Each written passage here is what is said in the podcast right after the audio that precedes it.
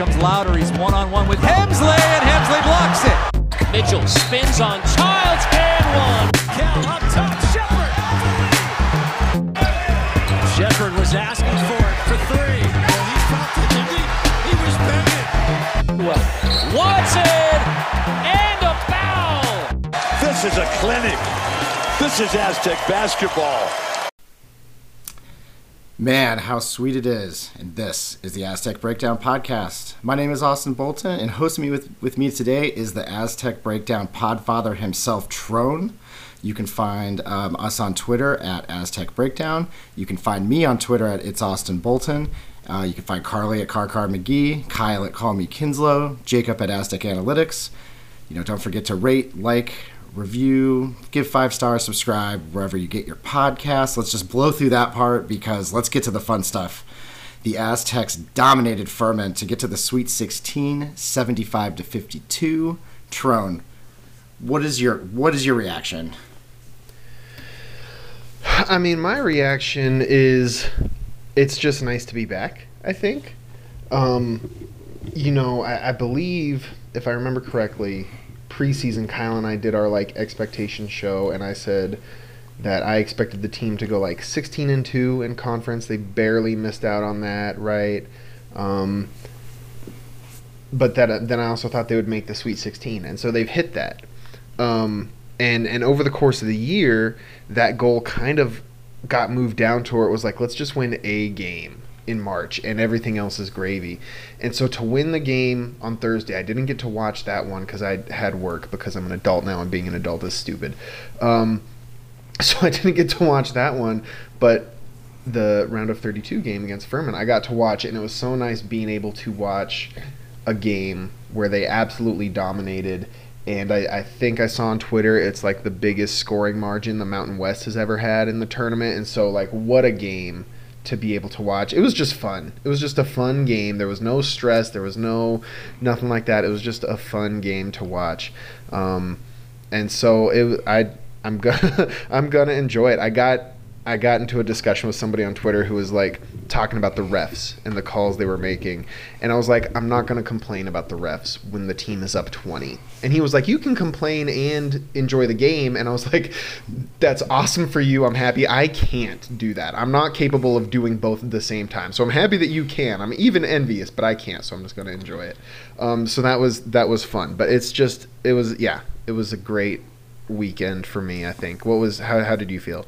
Well, I got a question for you first. Were Oh, you able cool. to were you able to not get spoilers on Thursday?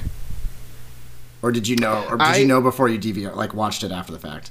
I haven't even watched it after the fact. Oh, okay. Um, I, I only saw the highlights. I was following along with it more than I, I should have. Um, so so listeners for a while will know that I'm I'm a teacher, right? And I started teaching this school year, which is why I've been so MIA so much right on the show, and like why oftentimes only time I can record is when I'm walking my dog because so much of my time is spent like I'm away from home 12 hours a day between the commute and the time and everything. Um, and then my weekends are spent just preparing for the next week, and it's it's just not the easiest life and it's also not the hardest life right? I'm not like a coal miner or whatever. I'm not trying to woe is me but just just uh, it's been busy right? Um, that being said i got all my students into march madness by offering them extra credit if they beat my bracket. Um, so they were all into it. So like they were following the scores. I had the game up on the tv in my classroom. It, it was whatever the first game was. What was it? West virginia and whoever they were playing. I don't even remember uh, like I had that game up on the TV just with no noise while they were doing their stuff, right? Um, so like I was following along throughout the day. I had a I had a friend, I got a buddy of mine from back when I still lived in California. He was like a grad assistant for the Aztecs long, long time ago. Um, and so you know he I keep in touch with him and he watches the games obviously and he he texts me at one point he's just like I don't even remember what he said like this is stupid or just something like that. And I'm like oh my gosh. So I'm like checking the score on my phone right? I'm trying to teach I I, I teach high school history but they also have me teaching elementary art to like third and, and second graders. And so I think I'm with a second grade class and I'm like checking my phone to look at the score which I shouldn't be doing. It's not professional at all. But it's March Madness, and they shouldn't have had me working on a Thursday, is what I say to that. Um, Hey, so I- everybody yeah. loved the teacher growing up that put March Madness on. We had those. That's what I'm saying. I, You know? you know what's bogus is I'm still after that. I'm still only everybody's second favorite teacher. So, it's dumb. um, but yeah, no. So I like I was following along with the game as it was happening. I just couldn't couldn't watch it. Yeah, I we we I worked from home that day. It was what I used that as one of my work from home days because I work hybrid schedule. And but like I was so busy, I'm like running back and forth between my computer and trying to watch, but like still kind of working and paying attention. And it was uh, it was definitely the not the most attentive game I've ever watched in my life. But you know that's just how it goes. Like I, I we my buddies and I used to take every Thursday and Friday off of March Madness, and we'd like go and go to the bar or like do whatever and like go hang out and watch all the games. But that wasn't uh not able to do that this year. But um, but yeah, back to back to this one. My you know it's funny. I put posted this on Twitter. Like I was like paralyzed with happiness. I wasn't even loud. I was just like, they freaking did it. They did it, and it, it was such a roller coaster all year of like almost blowing some. We blew a lead early, and we you know we kind of came out of a sour taste of our mouth from Maui. And we, we had this roller coaster of a year, and we won a lot of games, but we, we didn't win them pretty. So there was a lot of there was a lot of negativity out there, and like you said, we're about as close to the overall expectations if this was October 1st than that we were going for. Jaedon LeDee has been fantastic. Lamont took the next step. Matt Bradley kind of carried the way. We got this 3 and D guy from Michigan who has stepped up and hit big shots. Every one of those kind of things that we were expecting has happened. It just wasn't this straight line. It was this, you know, going each and every other way. But we kind of got here and I think really the the thing that showed the most about winning the first game is just how how much the expectations kind of weighed on the team because they I've never seen them play quite that loose as a group. And be, especially after Maui after Maui they tightened up they're just like oh no like this isn't going how we thought. And I thought in the second game against Furman they just it just it showed like Carly's favorite play of the game was the no look pass by Keyshawn if he would have made that play in Mountain West play and it got deflected, the fan base would have went freaking crazy. Instead, it was this sick no looker right to Lamont for a dunk. They had, uh, you know, I'll talk about this later, but they had 17 assists on 29 baskets. It was the most fluid, just confident game that they had played. I mean, it's probably the best game they played all season, and you could just see the, just the, like, yes, we're here. So that's that was that was my thoughts or my initial reaction of the game. It's, I mean, it's interesting. I remember pretty vividly after the Arkansas loss how many fans had this woe is me approach to the team. And like the team wasn't going to be able to do anything for the rest of the year. And I remember engaging, and they were like, you know, teams that win in March don't make these kind of mistakes. They don't lose when they're up four with 19 seconds or whatever it was, right? And all this stuff. And I went and I remember like finding each of the final four teams from the previous year and finding a game that they had something similar happen where they were they were going to win and then at the very end they collapse and being like this is a thing that happens. Like you don't realize this because you don't watch every game of every team every year, but this is 100% something that happens. And so this isn't the end of the year and people were very much just like the year is over. Um and I now remember to your the point. team I is in the remember Sweet 16. I- to your point, I remember. So for Maui, they shuttle you back and forth between like where mm-hmm. you're staying and the gym, and we're all going back to the hotel that they have allocated for San Diego State, and that was. I've I've been on losing teams in like high school, that were, that we lost or like got you know we were didn't do well in the playoffs or whatever. That was more upbeat than that bus of fans coming back after the Arkansas game.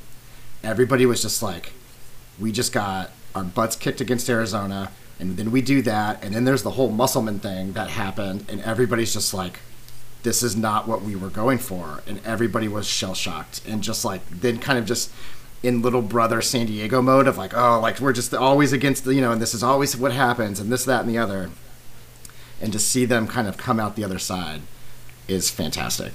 So let's let's get into the game a little bit here. So. Um, Micah Parrish, I mean, he was definitely the star of this one. Uh, he had, let's see here, Micah Parrish had played 21 minutes. He had 16 points, 6 for 11 from the field. Uh, two for five from three, six rebounds. Again, he's a really sneaky rebounder, but they call him Micah Bean, which has kind of come out in the last couple days, and like he's got that big game energy.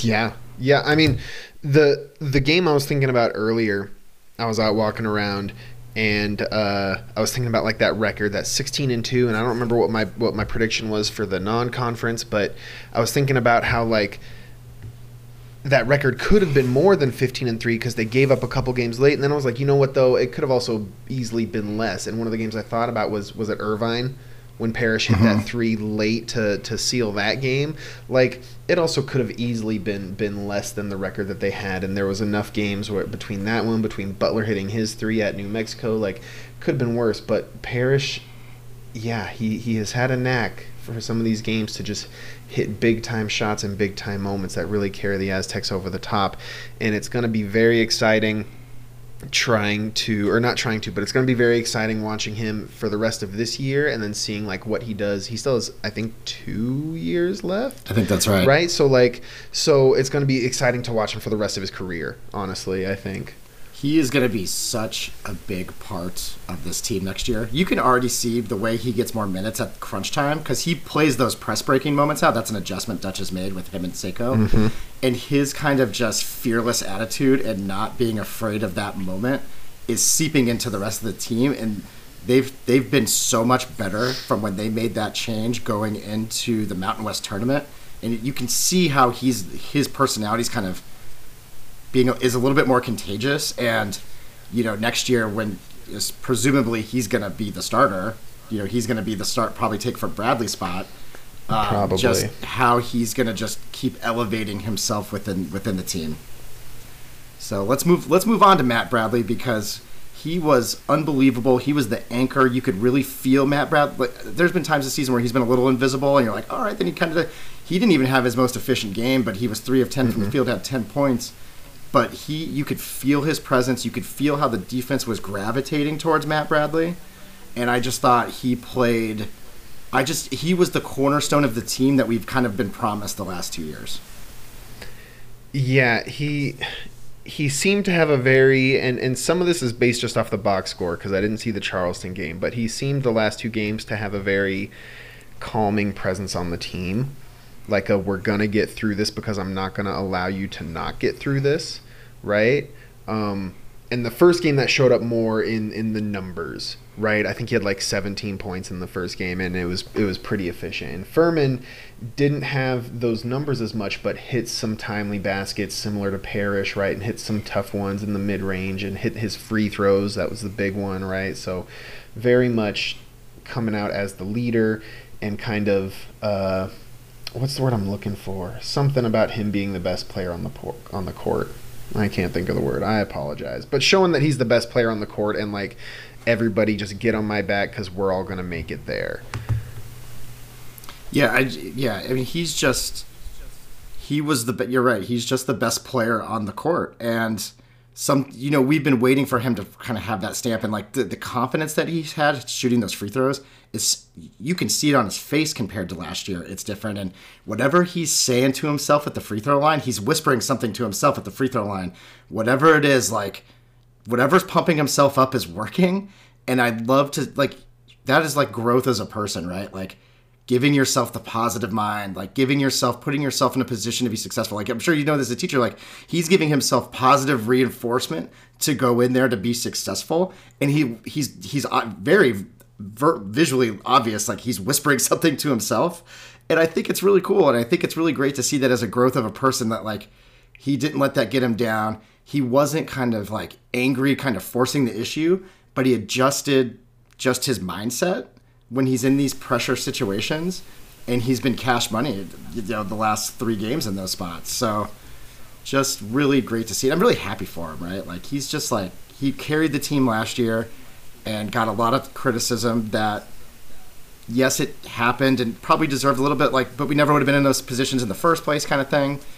And I just, you know, he's really cemented himself as like one of the great transfers to come to this team. Yeah, I mean, really happy for him. Really happy for all the guys. Oh, totally. honestly and and and you know, happy for him, happy for Parrish and Trammell who transferred here, right? Especially happy for the guys who are left over from that 2020 team that never got the chance to do this. A lot of lot of happiness, a lot of joy to go around, and it's it's you know Matt Bradley has been I don't know if polarizing is the right word because There, well, he was carried the team polarizing at some year. points, especially early At some points, he's been very he he like rides waves, right? He like is very good when he's at his best. He's elite, and then he like has these slumps where he's not as good. Um, but yeah, seeing him be where he's at right now has been has been a joy to watch for sure. he it's funny because this team is kind of a retro basketball team in the sense like we have a volume scorer who's kind of inefficient and then we've been dominating going down to the low post. You might as well put us in 1996 because that is basically the style of basketball they played then. It's you know we're kind of zagging to everybody's three point shooting and like fast pace and like we're just like grinding it down and playing and playing that old school style. So and Matt Bradley fits that perfectly. He's just kind of the volume scorer. He can be a little inefficient but the dude hits big shots, and he hit big shots against Utah State. He hit big shots against Charleston, and he, I think he sparked that run against Furman in the first half, where he definitely had a, it was a fast break. It was definitely an and one, and the guy kind of went flying off of him. Um, but he's been outstanding. So let's move on to the other guard, though. Lamont Butler, he had the most, no, second most minutes behind Bradley at 25 and a half. He had 12 points, six assists, six rebounds. Nobody's done that since Richie Williams against Indiana. I saw that nugget online. Gotta always shout out Richie Williams. That's an old school one. But um, again, he played just suffocating defense. He definitely made up for his perform. Like he was, he made up for his first half performance against Charleston Lamore. He was good in the second half, but his first half was a little rough. And he's put three good halves in a row of just being Lamont Butler Island. Shout out Kyle. Like he has been that guy for the last three halves of basketball. Yeah, yeah, definitely. I I noticed the thing I noticed the most, and this isn't Lamont Butler specific, but I think he was also helping run a lot of it, which is weird for a guard, and I could be wrong about it. But you know, the Aztecs would switch against Furman, and it would be somebody like Butler or Trammell in the post. But what they're doing is they're then switching off the ball. So they'll find somebody who's away from the play, like Arop who's guarding like the weak side corner, and Butler who's in the post and Arop who's in the corner will then switch while the ball is elsewhere, um, which is super tricky to do. Right? There are NBA teams that struggle to do that without like enough practice time. Um, and I'm sure it's not the first time they've done it this season, but it's it's the first game against Furman that was the first time I saw it happen as many times as it did and as consistently as it did. And there were even times where like I remember there was one play specifically Butler was down low and Arop was starting to come over, but then Butler noticed like something was about to happen he was like, "No, you stay." And I'm just gonna take this one because it's gonna like it's gonna work out better if I'm here than as if we switch because if we switch they're gonna score because of the timing and whatever. Um, but yeah, the way he's been he's been dominating guys, right? It's it's they had you know Bothwell or whatever his name was, and he did not have the best of games. Um, Yeah, their other their other point guard. J.P. Pegues, was three for 15, and that was their other starting yep, point guard. Butler had a big part of that too, right? It's it's you can never. I think we as fans we like to attribute this these things to like one guy, and with the Aztecs defense you can't, and really with defense in general you can't, but with the Aztecs defense especially, you can't because there's so much switching. But that being said, like Butler has been a huge part of it, and he is an absolutely elite defender, and it's a joy to watch him play defense and just get into the heads of the other guys, and like you can see it in their face how frustrating it is to play against him. Yeah, the one play you're mentioning, I remember that you're talking that when they they were doing those off ball switches, but there wasn't enough time, and he, I think he had four fouls at the time too, and he kind of just went arched his back back to where he was his hands were almost behind his bed to, head to make sure he wasn't going to foul, and the guy kind of short armed it because he was expecting it to be more physical almost, and it was just like a great heady play to kind of stay in the position but not foul. But no, you're right. I noticed it. I've noticed the off ball switching quite a bit, especially when Trammell's out there. That seems to be an adjustment that they've made um, because they were hunted. I think it was the Colorado State game. They were really hunting that a little bit, which they should when Tanjay was kind of hunting out the Trammell switch. Like that's the obvious. That's the obvious move. So they really they've really figured that out, and that that takes high IQ guys. Like you can't just be like you know, on the fly, be like, "Hey, switch me," while you're kind of wa- watching the ball, but watching it like that takes just a lot of coordination and effort, and kind of having principles on when it's okay to do it. Like that takes a lot of just just practice of doing doing that. So, All right, Tron. Other than that, and the 17 assists on 29 baskets, when you just kind of look at the box score and just the rawness of that, what what else sticks out to you from just the raw the raw numbers? You know, oops, am I still muted? I'm not still muted. Good, sweet, great radio. Um, from the raw numbers, I think it's just nice to see the balanced scoring effort, right? Which is something that's been a trend all season, really, right? It's never just one guy like it was last year. There's a lot of balance. Um, Darrion Trammell had a nice comeback game. It still wasn't like the most efficient 13 points on nine shots, uh, two assists to one turnover, only one steal. But like compared to the game before, it was really nice. And once again, like the shots Trammell made were as timely as they can be in a game that you're like leading by 20 right like it it felt like live and i don't know to what extent this is actually true but it felt like live anytime Furman had a chance where they could make one of those 8-0 runs and the Aztecs have those scoring droughts and get back into it right where the Aztecs tend to fall apart late, it felt like Trammell ended a lot of those early. Like Furman Yes. would get down and they would score, great, and then maybe even they score twice. And you start to think like, is this where like it's going to happen? And you're not really worried about it because the Aztecs are up 20. So even if Furman has like a 14-0 run, it's still you know, you're still in an okay position. But then Trammell comes down and hits like a ridiculous fadeaway three, right? Um, so that was that was really nice to see. Just just the balance and and the smoothness with which they played. I think Carly mentioned it. I'm sure a couple other people did as well. But I was kind of worried that the nerves from the first game wouldn't be back because now it's not your first win for the program in a long time now it's you know can you make it to the sweet 16 and that's a different kind of pressure. So i was like i don't know if they'll be looser or if they'll be even tighter knowing that they can make it to the sweet 16 now. And they were much looser.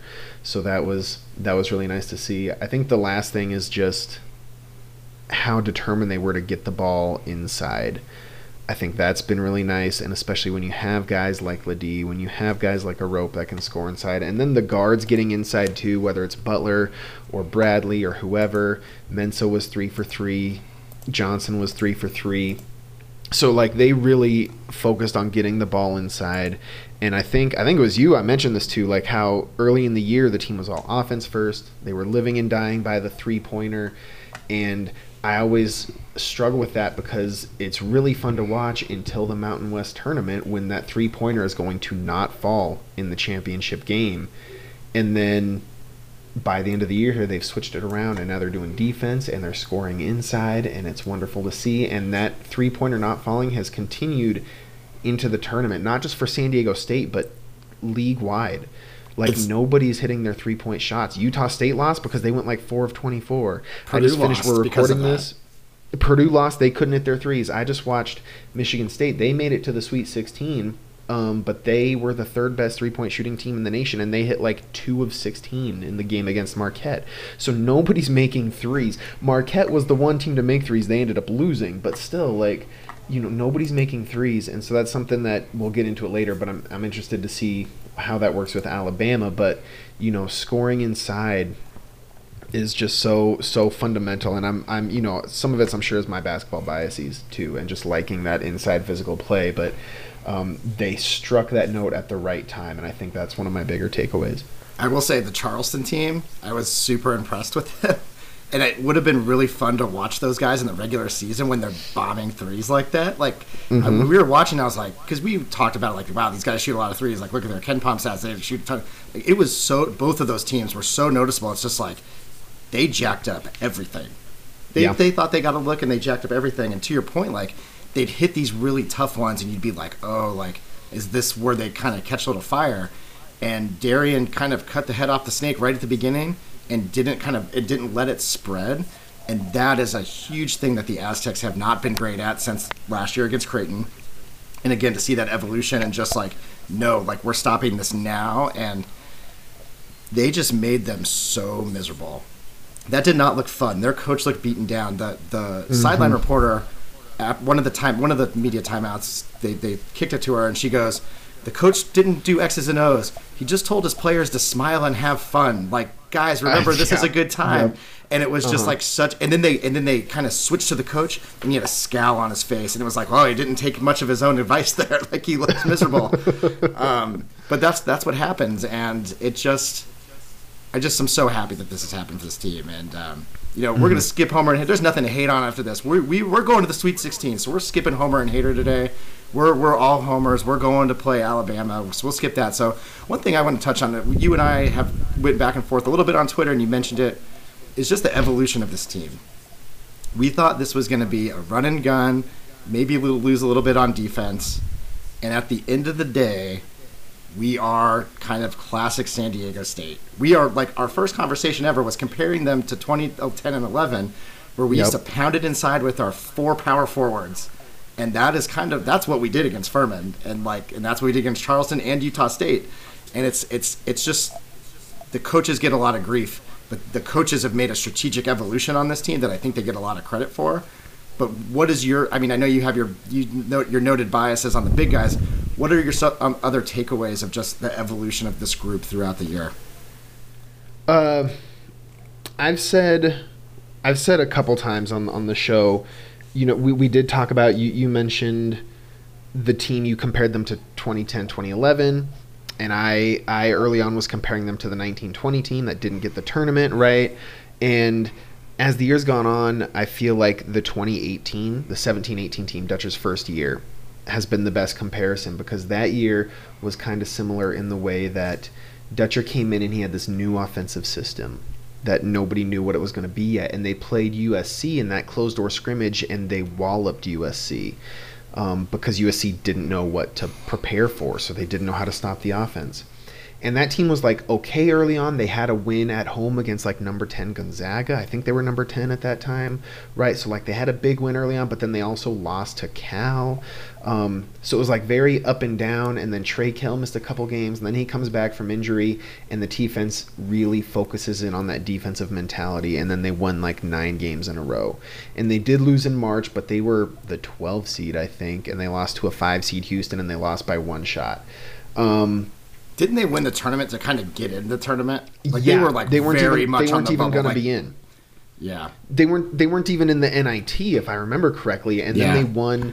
They made it to the championship game, and it was like, okay, if they lose, they'll probably be in the NIT because they've won these extra couple games, and then they beat New Mexico, and that's probably the game in San Diego State history I've watched the most is that game, just because it's one of the games that I have recorded, right? And it's it's a fun game to watch, um, regardless. So I I think that's a good evolution. And and one other thing that I'd like to make about that that I haven't made on the show is one of the evolutions of that team was Trey Kell when he came back didn't only bring like a defensive mentality but brought a playmaking mentality and a mentality of if you watch that championship game he refused to settle for jump shots. And that was super important or especially like three point jump shots. And that was super important for him because he wasn't a great shooter but he was very crafty and could get to the rim and I think Lamont Butler, in a lot of ways, fits a very similar mold where he brings that defensive intensity.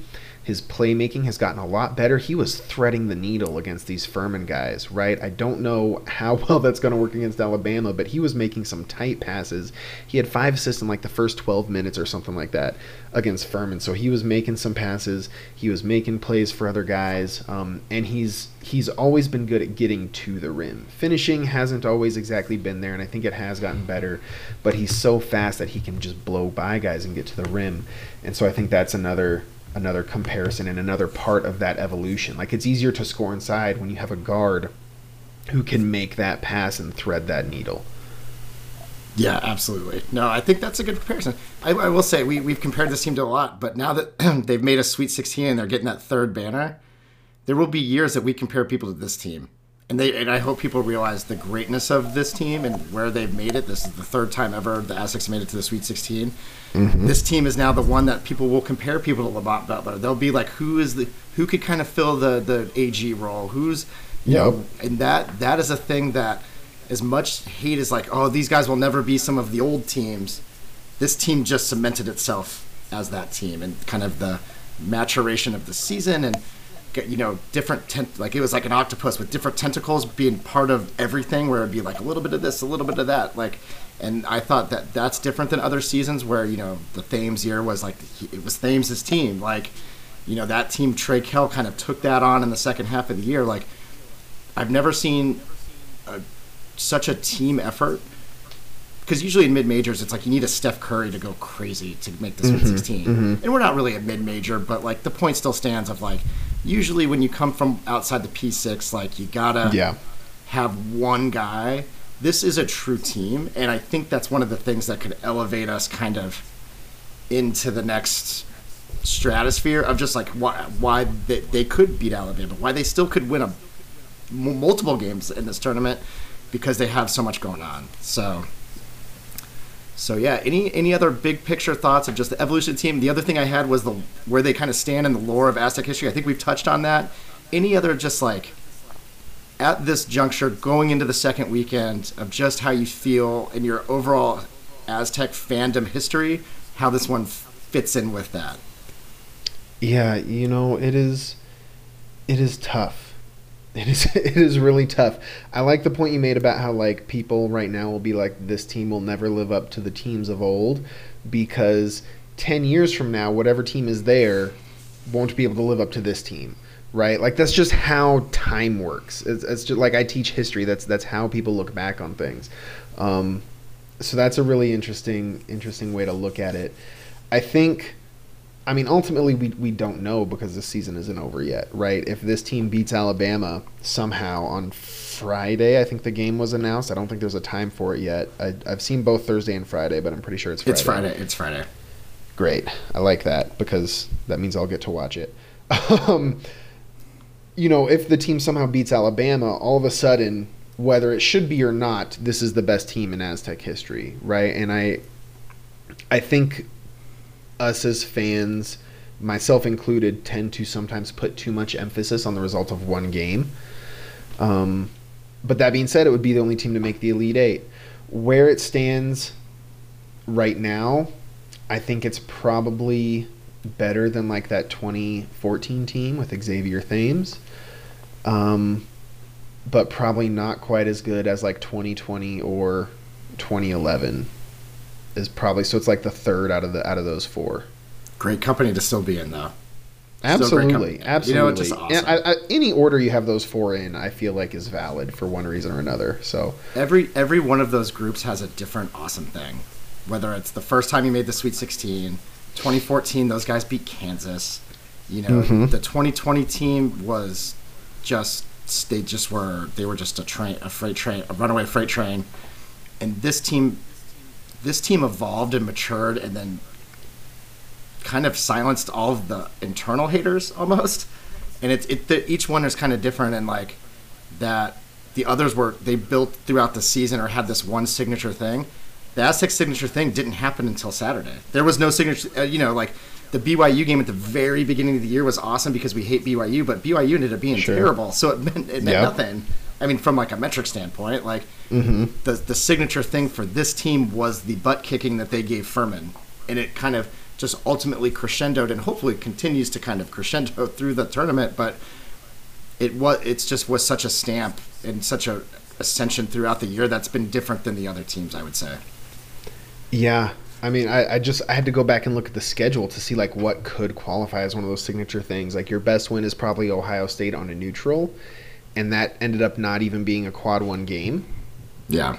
or at least your best non-conference win, right, was Ohio State on the neutral. Like other Mountain West teams had more quad one wins in the non-conference than the Aztecs did, right? Which is which is a, a bummer. It's just the way that it happened, right? Like the signature is maybe beating Utah State three times. If if you're kind of of the opinion that Utah State is like the new rival, which I kind of am, but um, it's not as much history as a UNLV or a BYU, so that gets that gets tricky, right? So yeah, like making the Sweet 16 is is that that signature moment.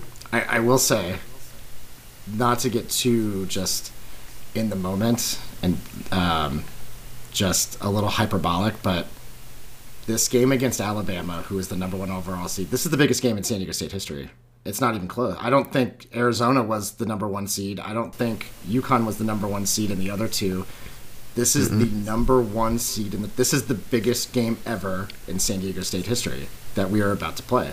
Just based on who we're playing in the situation, like that is, I think that's pretty objectively true. I don't know. Do you agree? I I think that's probably fair. Um, I mean, in hindsight, the game against UConn was big just because they went on to win the national championship and because of like The run that Kemba how was on at that point. it kind of was late, and and yeah, Kemba's on that team, and like you know, so that, like there's a lot in hindsight that made the game big, but I think you have to judge it by how it was at the time the game was played, right? Like nobody knows for sure UConn is going to go win that championship. Um, Alabama is is a one seed, definitely Arizona. I- I'm pretty sure you're right. wasn't wasn't a one seed. I mean, that's a big game because it's kind of geographically close. Uh, Also, it's Alabama. Like that's such a that's But, such a yeah. central figure villain in college sports. I know it's a little different football than bat like basketball, Sure. less so, but it's still Ala freaking Bama, and they're number one in the Mm-hmm. country. Like that's a that's a big deal. And then, I mean, we'll get into it later, but given all the both the on the court and off the court stuff, Yeah, I think amplifies it a little bit more. So, yeah, big game. Absolutely. So, all right, let's just dig into it. I'm just going to go over a little bracket stuff. So, we are obviously playing Alabama on Friday. No time yet. Other stuff in the South region. Princeton moved on. They beat the snot out of Missouri. Um, crazy. Good for them. They beat Arizona to then beat Missouri. They will play the winner of Creighton Baylor, which I think is going on right now, but this March Madness site doesn't have the score updated, so I don't have that. Um, uh, Arkansas, fellow Maui team, moved on with like late game heroics against Kansas, which is interesting. I was really hoping to be the last Maui team standing since we kind of didn't play so well in Maui that I wanted to be the last Maui team standing, but they moved on. They played UConn. UCLA's moved on. Those are some of our normal people we see around um, that are still there. Oh, and then the late game tonight is FDU, who beat my childhood Purdue Boilermakers. I was actually born in West Lafayette, and I'm actually with my dad, who was in all of his Purdue gear, and it was not it was not an enjoyable watching experience watching that game. But they play Florida Atlantic tonight. Um, that's the that's the late game. So moving into our just looking forward, we're gonna have other deep dive stuff on Alabama, but we'll kind of just do the top, skim through the KenPom and things like that. But um, the Aztecs play Alabama. They are number two in KenPom. They were 31 and five. They're 16 and two in conference. They were the SEC champs. Um, I think you have you cannot talk about this team if you don't talk about the Brandon Miller situation. He's probably going to be the second pick in the NBA draft. Um, one of their teammates was kicked off the team for allegedly murdering a girl uh, in in Tuscaloosa, I believe. And Brand, basically, the guy texted Brandon Miller to come pick him up, and there was an unknown gun in the car. And unknowingly, he's not been charged with anything per Alabama law, but basically unknowingly picked him up to give him the weapon. And not great. Their coach hasn't handled it great. Um, their fans haven't handled it great. They had some guys get kicked out of the SEC tournament for wearing wildly inappropriate T-shirts. So, and it's a just a first off, it's a horrible situation. The, the first and foremost thing you have to talk about is the victim, and that's obviously the most important thing times a million of college basketball. But there is a there is a weird cloud around this team, and now we are in that orbit. And so that will be an interesting way to see. Like, first off, the whole country will be rooting for us because they've just handled this whole situation very poorly. Um, and then just the fact that a, a young woman lost their life to somebody that's been associated with their team. That, that that is just that is just truly awful. And so I think that just has to be kind of put. You can't ignore it. And so, you know, just want to make sure that that's aware. Uh, did I, from what you understand, Trent, did I miss anything or mess anything up on that? I don't think so. I haven't followed it super closely, partially because um, It's terrible. Alabama, and I didn't think I would have to worry about it. Partially, it is it is absolutely terrible. Partially because um, it felt almost like it was getting politicized to a certain extent, um, and I don't shy away from politics. I do on this show. Um, but the reason I do isn't because like I think politics shouldn't be talked about. It's because I never feel like I'm knowledgeable enough about any subject to give like an educated viewpoint, which is kind of scary maybe for a teacher to say. Um, I think it's just more reflective on like the high bar I set for myself before I want to talk about something in a public forum like this. And I didn't think I was ever going to have to talk about it, and so I was like I wasn't too worried about it and it feels like like everybody who says something is motivated more by what they want to be true rather than what is true. Um, not not like you or me obviously but you know like gary parrish goes out and says stuff and it feels like he's a little iffy on what he says and then like their fans say things and i'm like that feels a little iffy too so i, I don't know all the specifics but from what from what i understand from what i understand basically what you said is true is like he didn't know the gun was in the car he just got a text to go pick up his friend and then the friend like grabbed the gun out of the car that miller didn't know was there right and so it's a tough situation for him to be in. Um, and you definitely feel for for the family of of the victim. I kind of feel for Miller a little bit because of him being. I don't even want to like phrase it the wrong way, but just him not, not like understanding the gravity of the situation he was in because the people around him weren't making great choices. Basically, um, yeah, it's it's a it's a tough thing for like everyone involved, basically. It stinks that we have to be in the orbit of this. I think that's Yeah. my least favorite part of it. I mean, from an Yeah. Az, from an Aztec basketball perspective of our season, Sure. not not the important the important not the absolute important thing. Like let's let's make sure we're clear on what the most important thing is, and that is that young woman's life. But from an Aztec basketball fan perspective in the story of the season, Absolutely. it just stinks that that this is now a thing that's involved. Um, just from that one lens, I don't want to. Again, I don't want to minimize that what actually happened, but just from an Aztec fan perspective, that's that's how I feel. Um, and it's just, I'm not gonna. I just tried to lay out the controversy. I'm not going to give my opinion on this. Uh, I, I don't. I don't want to get a bunch of angry DMs from Alabama fans trying to scout us a little bit on this. Like, I. It's just, I. It's too bad. It's just awful what happened. Yeah. It's awful how the coach. I think the coach has handled it really poorly, just sticking his foot in his mouth over and over again. He's not a. He's not by any means under investigation, but there's a lot of things here that could could have probably did, been done differently, in my opinion. But what's done is done, and just hopefully justice is served to the people that committed the crime, the actual crimes that happened, and mm-hmm. you know, not let it taint what a special season the Aztecs have had so far. So leave it at that. Close the book on that. Mm-hmm. Let's talk about let's let's let's let's go back to Fantasyland and talk about basketball. Um, I like Uh, Fantasyland. you know, KenPom has us projected to lose 72 to 67. Uh, Brandon Miller, um, from a basketball perspective, is an outstanding basketball player. He's projected to probably be the second pick in the NBA draft.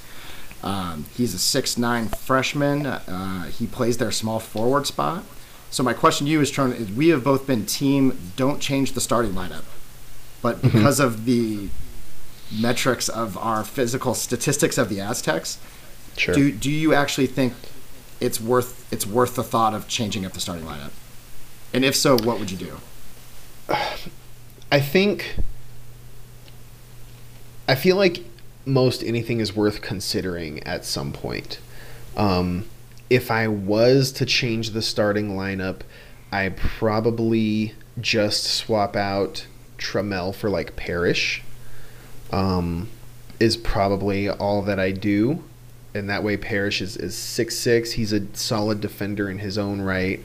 Um, you know, I, I don't think he's the best choice for a person to guard Miller. I think probably Arop is that guy. But if you put Arop in that spot, or if you move in Arop to play like power forward and put Keshad in that spot, there's like other issues offensively with the shooting and the spacing, and and so there's other things there. I I don't change the starting lineup, um, and I think there, there's a couple reasons why that are very intertwined. I think Coach Dutcher is very built on like routine and keeping everything the same, and there's a certain amount of of calm that comes that comes with that, and that's whether it's people, whether that's you or me, whether that's like my dog. Like if you guys have dogs if you're listening like my dog knows what time it is at all times. He knows what's supposed to happen next because it's the routine right? And if it doesn't happen i mean he doesn't freak out. He's super resilient but he's just like when is this thing going to happen? Like it has to happen. It was supposed to happen already. Um, so i think routine is important. I think dutcher knows that and that's why he's so um like set on keeping keeping the rotation persistent. It's a fantastic word. So I, th- I think that's part of it. And I think I have an anecdote, and I'm sure there are times where people change the lineup and it worked out fantastically. The anecdote I have is from last season.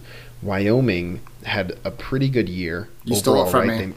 They, made the tournament. Did I steal it from you? Oh yeah, sorry, I, I was I was thinking the same thing. I yeah, so they had a pretty good year, and they faced was it Indiana? Yep, Indiana. In the in the playing round, and they decided to change their starting lineup to fit the sizes better and match up uh, height and lengthwise better, and it it kind of threw off the team, and it very well could have been other things that threw off the team as well. But there's just you know guys get used to playing in certain positions at certain times and doing certain things, and you get used to playing with your group of guys. And so, if you take out Trammell and throw in Parrish in there, and now the starting lineup is in there, and like Butler is expecting Trammell to be in a certain place, and now he's not there anymore, and that that can cause an issue, and it could be something super overt, like Butler just throws the ball to a spot where nobody is, right? It probably wouldn't be that. It would probably just be something where Butler kind of like thinks about making that pass and barely even motions it, and remembers partway through the motion that Trammell isn't actually there but that slows down everything, right? And now you're not in the flow of the offense anymore. And against a team as good defensively as Alabama, that might be all it takes to ruin that entire possession. Um, so there is value in, in the consistency of keeping it the same. I do think the hook on the starting lineup might be shorter. There might be an earlier push to get some of those bigger bodies in, whether it's LeDee, whether it's Arop, whoever it might be, Parrish. Um, but I do think you keep the starting lineup the same and kind of figure out how to do it. And I mean, shoot, look at the tape from from FDU and what they did to Zach Edey because FDU's tallest guy was six six, and Zach Edey was, was what six four, and they were able to like make life tough for that whole team. So there are ways to guard a taller guy as a smaller player. It's definitely not easy but there's ways to do it. So if you can survive that for a few minutes and then get into your rotation, I think that's the way to go. I think it. I agree with you. I, if I did, I would. I would do what you said. I'd probably put in. Maybe the other thing that I would do is probably the other thing that I would think about is maybe Jaedon and then bump Keshad up to the three. But that just leaves. There's just no. There's not enough shooting in that regard. Jaedon hasn't taken the threes we kind of thought he would, and so there's not enough mm-hmm. spacing for that. But you're right. I mean, this is going to be a coaching. The coaches are going to have to really find some wrinkles. It's good that we actually have the full week to prepare for these guys, and that does work in Yep. inverse for what they're going to do to us too. But Hundred percent. you know, finding wrinkles. You know, there's Carly brought this nugget to me, but tennis. There's some of their losses are Oklahoma, Tennessee, and Texas A&M, and those teams are actually built a lot like the Aztecs from like a defensive first. Um, kind of smaller, but like you know, all those you know, the two losses at the end of the season, Texas A&M and Tennessee were both 68, 59, 67, 61. So those are both, you know, kind of in the range of how we want to how we want to muck it up and play with them a little bit. It will just be interesting to see, you know, what they kind of throw in there. Like, do we like? I know we dabbled with the little zone early in the season. Like, do they have that in the back of their bag that they've kind of been working on a little bit? Do they have that one three one? I think that's what they kind of did early in the season. Um, I, you know, to your point about like the routine, I do think from that perspective, this team they they sub at like 16 minutes every time, so it's not like they're getting huge run. The, the starters do play the most amount of minutes together still, and like that's still the number one lineup, but it's not like other teams, and so they do bring in other guys and cycle them in and out. That I wouldn't be as worried about that as instead of like say you play seven guys and then you bring two in and they always play the same exact stretches of time like an NBA team. I think that's a different scenario than kind of how amorphous the Aztecs can be with their lineups of just figuring it out until something works or whatever their game plan is for that specific game. But I think I'd let it ride. It's got you this far, so why why mix it up now? You know, I there's a there's definitely a world in where Darrion Trammell plays 12 minutes in this game. If that is just kind of how it works out, like there's a world that that happens, and then there's also another world where he's just frisky and all over the place, and maybe they do a bunch of weak side doubles when they try to post him up and he's stealing the ball. Like there's a world of that too, and so I think you know they this team is peaking at the absolute. I mean, that was the best game they played against Furman. Uh, I think it was Torvik. I think it's the Torvik metric that since January something they're the best defense in the country. Granted, Alabama's the fifth best defense in the country since that time. Mm-hmm. Mm-hmm. But the Aztecs are playing out of this world defense, and their schemes seem to be working. Whenever they do switch up, you know, like look at Utah State, they adjusted three separate times, so they mm-hmm. have things in their bag that they work on that they can trust to to move to maneuver based on the game situation. Yeah, it was mentioned, I think it was on CBS Sports. They mentioned the last three games the Aztecs had played were against Utah State, Charleston, and Furman, and those are all pretty good offensive teams. Like in KenPom, Charleston is the worst one, and they were in like the 70s. Furman was, I think, in the 30s, and Utah State was in like the high teens, I think, meaning like 17 or 18 or something like that. And in the last three games, the Aztecs held all three of those teams to their season low in terms of overall scoring. And I think some of that is pace, especially with Charleston and Furman, because they're so fast and, and the Aztecs slow it down some. But a lot of it is also efficiency, absolutely, and, and defending the three well and guarding the paint well and, and doing the whole thing. The Aztecs defense has been mucking things up.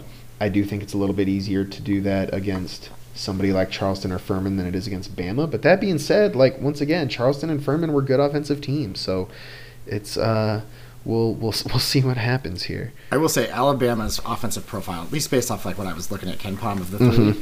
very similar. They shoot forty-seven percent of their similar. shots are threes. They make an average amount of threes, which is exactly what Charleston and Furman were, and they have the fifth adjusted tempo in the country, so they want to play fast. So.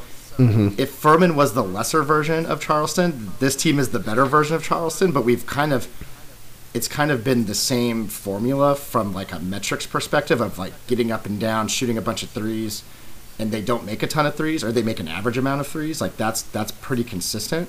The question is just, just how do you stop the superstar? I mean, that's that's the number one question is this game. How do you stop the superstar? And to and also, I was also looking at EvanMiya, which I was surprised by, but their center, the seven foot center, uh, Charles Bediako, it was like the fit. So I think it was Miller was the second rate, rated player on EvanMiya, and Bediako was like the eighth rated player on EvanMiya from his metrics. So they also have him too. So, but he's a he's a sophomore, and you know I just think you know we'll go into optimism later, but their youth their youth is something we need to use against them for sure.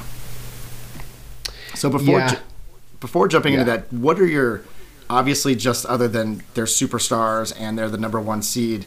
From I know you've watched some of the Texas A&M game. What are some of your things that you've seen that bring that bring you the biggest concern? The biggest concern I think is actually their defensive side of the ball. You mentioned you mentioned the offense. They I think I could probably look it up real quick. I think between Furman and Charleston and Bama, Bama runs even more so than both Furman and Charleston. So they're like the fastest of them all. And I think they want to shoot more threes than both of them as well. Um, they're they're they're top ten in both of them essentially. Charleston, yeah, Bama was eight, Charleston was nine, Furman is twelve. So like this is this is the last two teams on steroids offensively.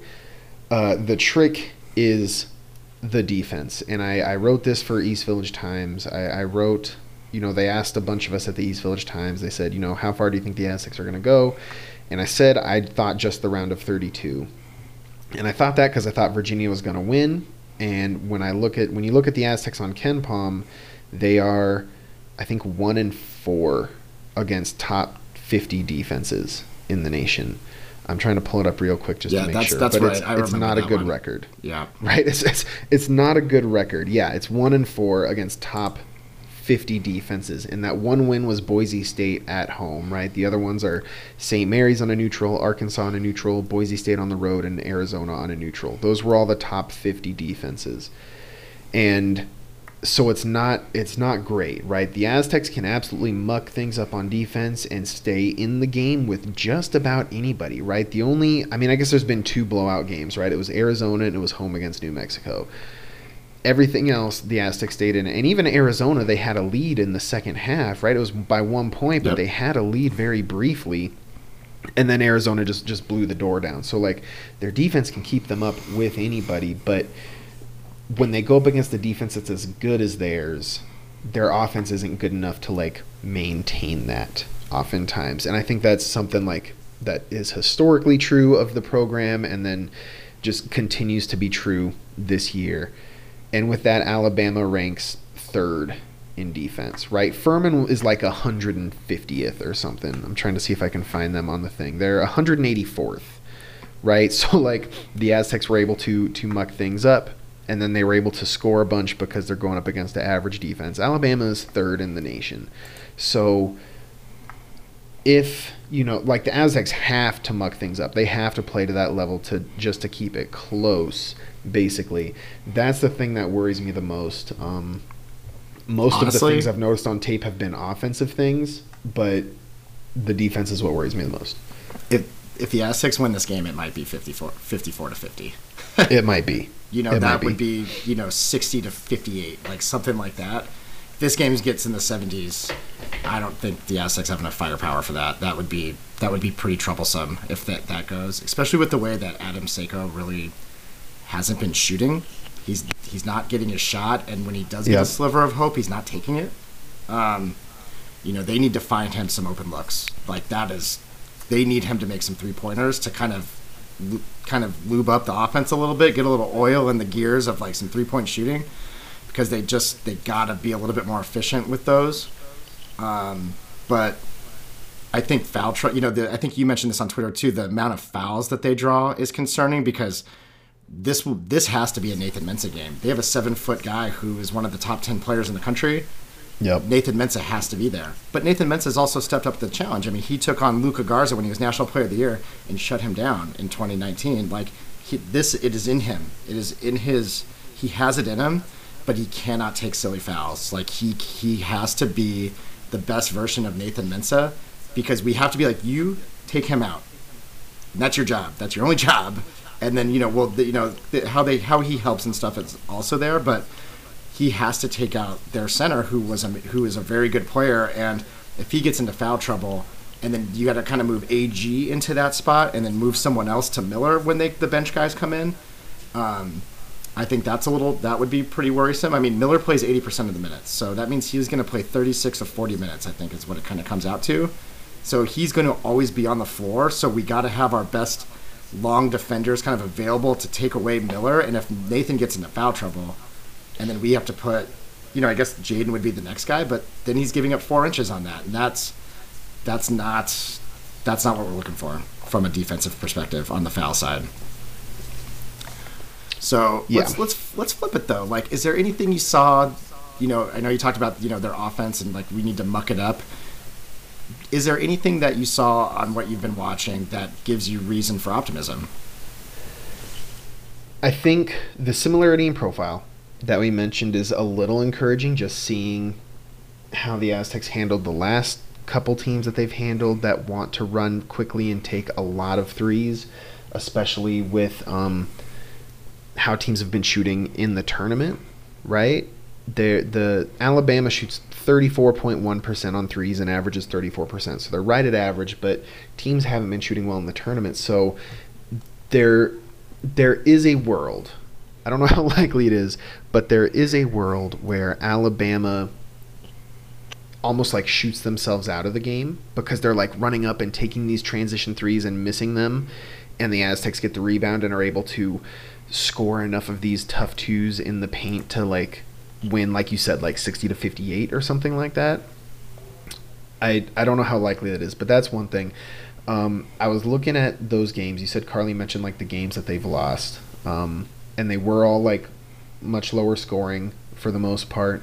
And Brandon Miller fouled out in two of those three conference games that they lost, and one other guy fouled out in two of those three conference games that they lost.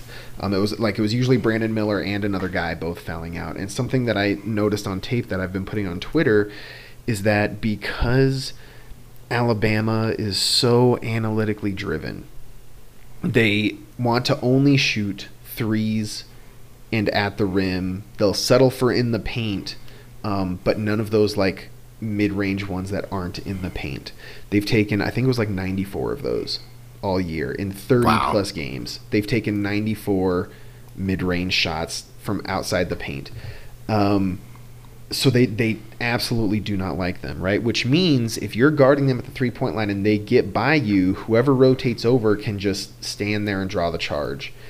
I'm not a big fan of drawing charges because I don't like letting the ref make the decision on what happens. I'd much rather like get the block because then it's not a decision. It's a you did the thing you were supposed to do, um, or a good contest that forces a miss or something. But um, I, I, posted two clips on Twitter so far, and they were both of Brandon Miller committing charges. One was in transition running to the hoop. The other one was he he did a up fake and the guy flew by him and he ran up to the rim and committed a second charge. And those were both within the first eight minutes of the game.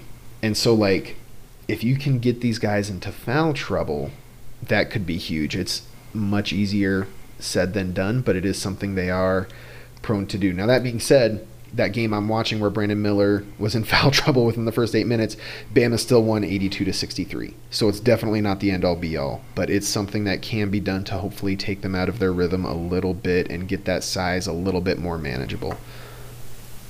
I just think that one of the things I'm most optimistic about, and I love that charge thing. I didn't even think about, you know, that's a great. I mean, that that's baseball level analytics that they follow there. Like they that is following the numbers, which you know that that's helpful because it makes them predictable in a sense like they are going to shoot threes or do everything they can to get to the rim which which is helpful and just like the scout of them i you know i i still don't think they've probably seen a defense like ours in a way that our players are so mature they're so built they're so more physically advanced because they're older people because like in the sec like the top teams in the sec all those guys are freshmen all those guys are sophomores like brandon miller's a fret like the, all those top guys are all one and dones, right?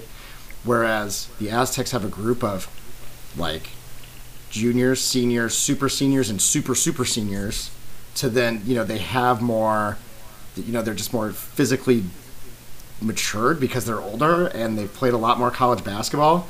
And just having some more of just overall maturity, I think really could help them here, help them keep stay a little calmer in some instances, especially if say Brandon Miller just takes a horrible, you know, horrible charge, and then he starts like forcing threes because he's frustrated.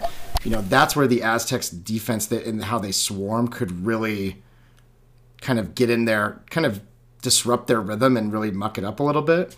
Also, Brandon Miller in his last three games has been shooting like 27%. So he has not been his best shooting self. And so you don't want to bust a slump against the Aztecs. So I don't expect him to bust his slump again. You know, he's not going to come out and shoot 55% against the Aztecs that would be very very surprising considering the last the last three games where he's been under 30%. Yeah, I, I will say the SEC has two of the top five defenses in the nation in Tennessee and in uh, is it Mississippi State? No, it wasn't. Sorry, who was it? Is it Texas A&M? Oh, it's Alabama. Alabama's the other one, so that doesn't matter. But so they have seen Tennessee, who is the number one defense according to KenPom. Mississippi State is eight. Um, so that's another top 10. The Aztecs are five, last I checked.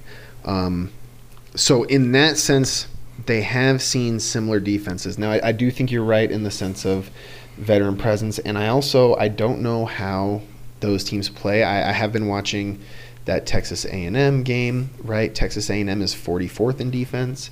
Um, I haven't noticed them do any of the high level like switching type stuff that the Aztecs do, right? That's a pretty unique defense. I don't know how many teams across the nation do it because you you need older players to be able to do it, right? It takes a lot of communication, a lot of practice, a lot of knowing what you're doing. Um, so in that sense, definitely it could muck some things up and and really mess up these drives to the rim that Alabama wants to do. They aren't going to take the mid-range shots. And so it might just be them shooting threes. And and the weird thing about Furman was it felt like the only threes they made were the ones where there was a hand in their face, and they would get wide open threes and they would miss them because everybody's just missing threes right now. So if that continues into next into next week, that switching defense could be um, one of those signs of optimism to really muck up those driving lanes and, and mess things up. Yeah, I look, this is a challenge of challenges. The cha- of all challenges, you got to be the to be the best. You got to beat the best, and this that's where we are. That this team has never get to the final four in any kind of circumstance without kind of taking out a number one seed, and this is the challenge. Yeah. Two have gone down, one in a historical fashion. Like it can't mm-hmm. be done. We hung with Arkansas and they beat. You know, we should have beat Arkansas and they beat Kansas. There's this team can win.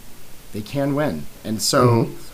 You know, will they win? Unknown. There's a there's a lot going on here with just how talented that team is, but they can win, and I guarantee you they will be they will be prepared and ready to go as they can be. First four minutes may be a little shaky, like the first round, but they will be they will be ready to go. All right, Tron. With that being said, is there any any last thoughts before we wrap up here and um, just uh, get the week going? I don't think so. I mean, like you said, they can win. I don't know what the odds should be. I don't know what the line should be, right? KenPom has them as five points. I think Torvik has them as, as four points, both, both as underdogs, right?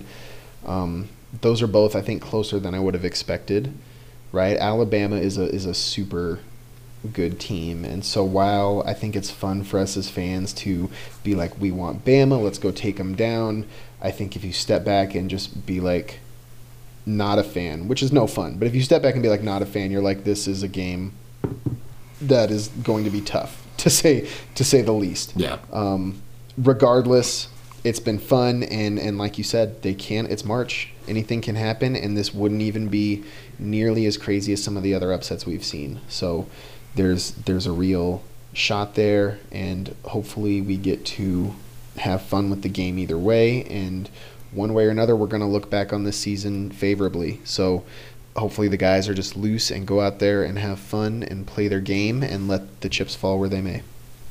Couldn't have said it better myself. So I'm just going to end it on that because I can't Cool. say it any better myself. So just be on the lookout for all the stuff we're going to try to drop this week. I'm sure we'll get Yep. in, get into Alabama a little bit deeper.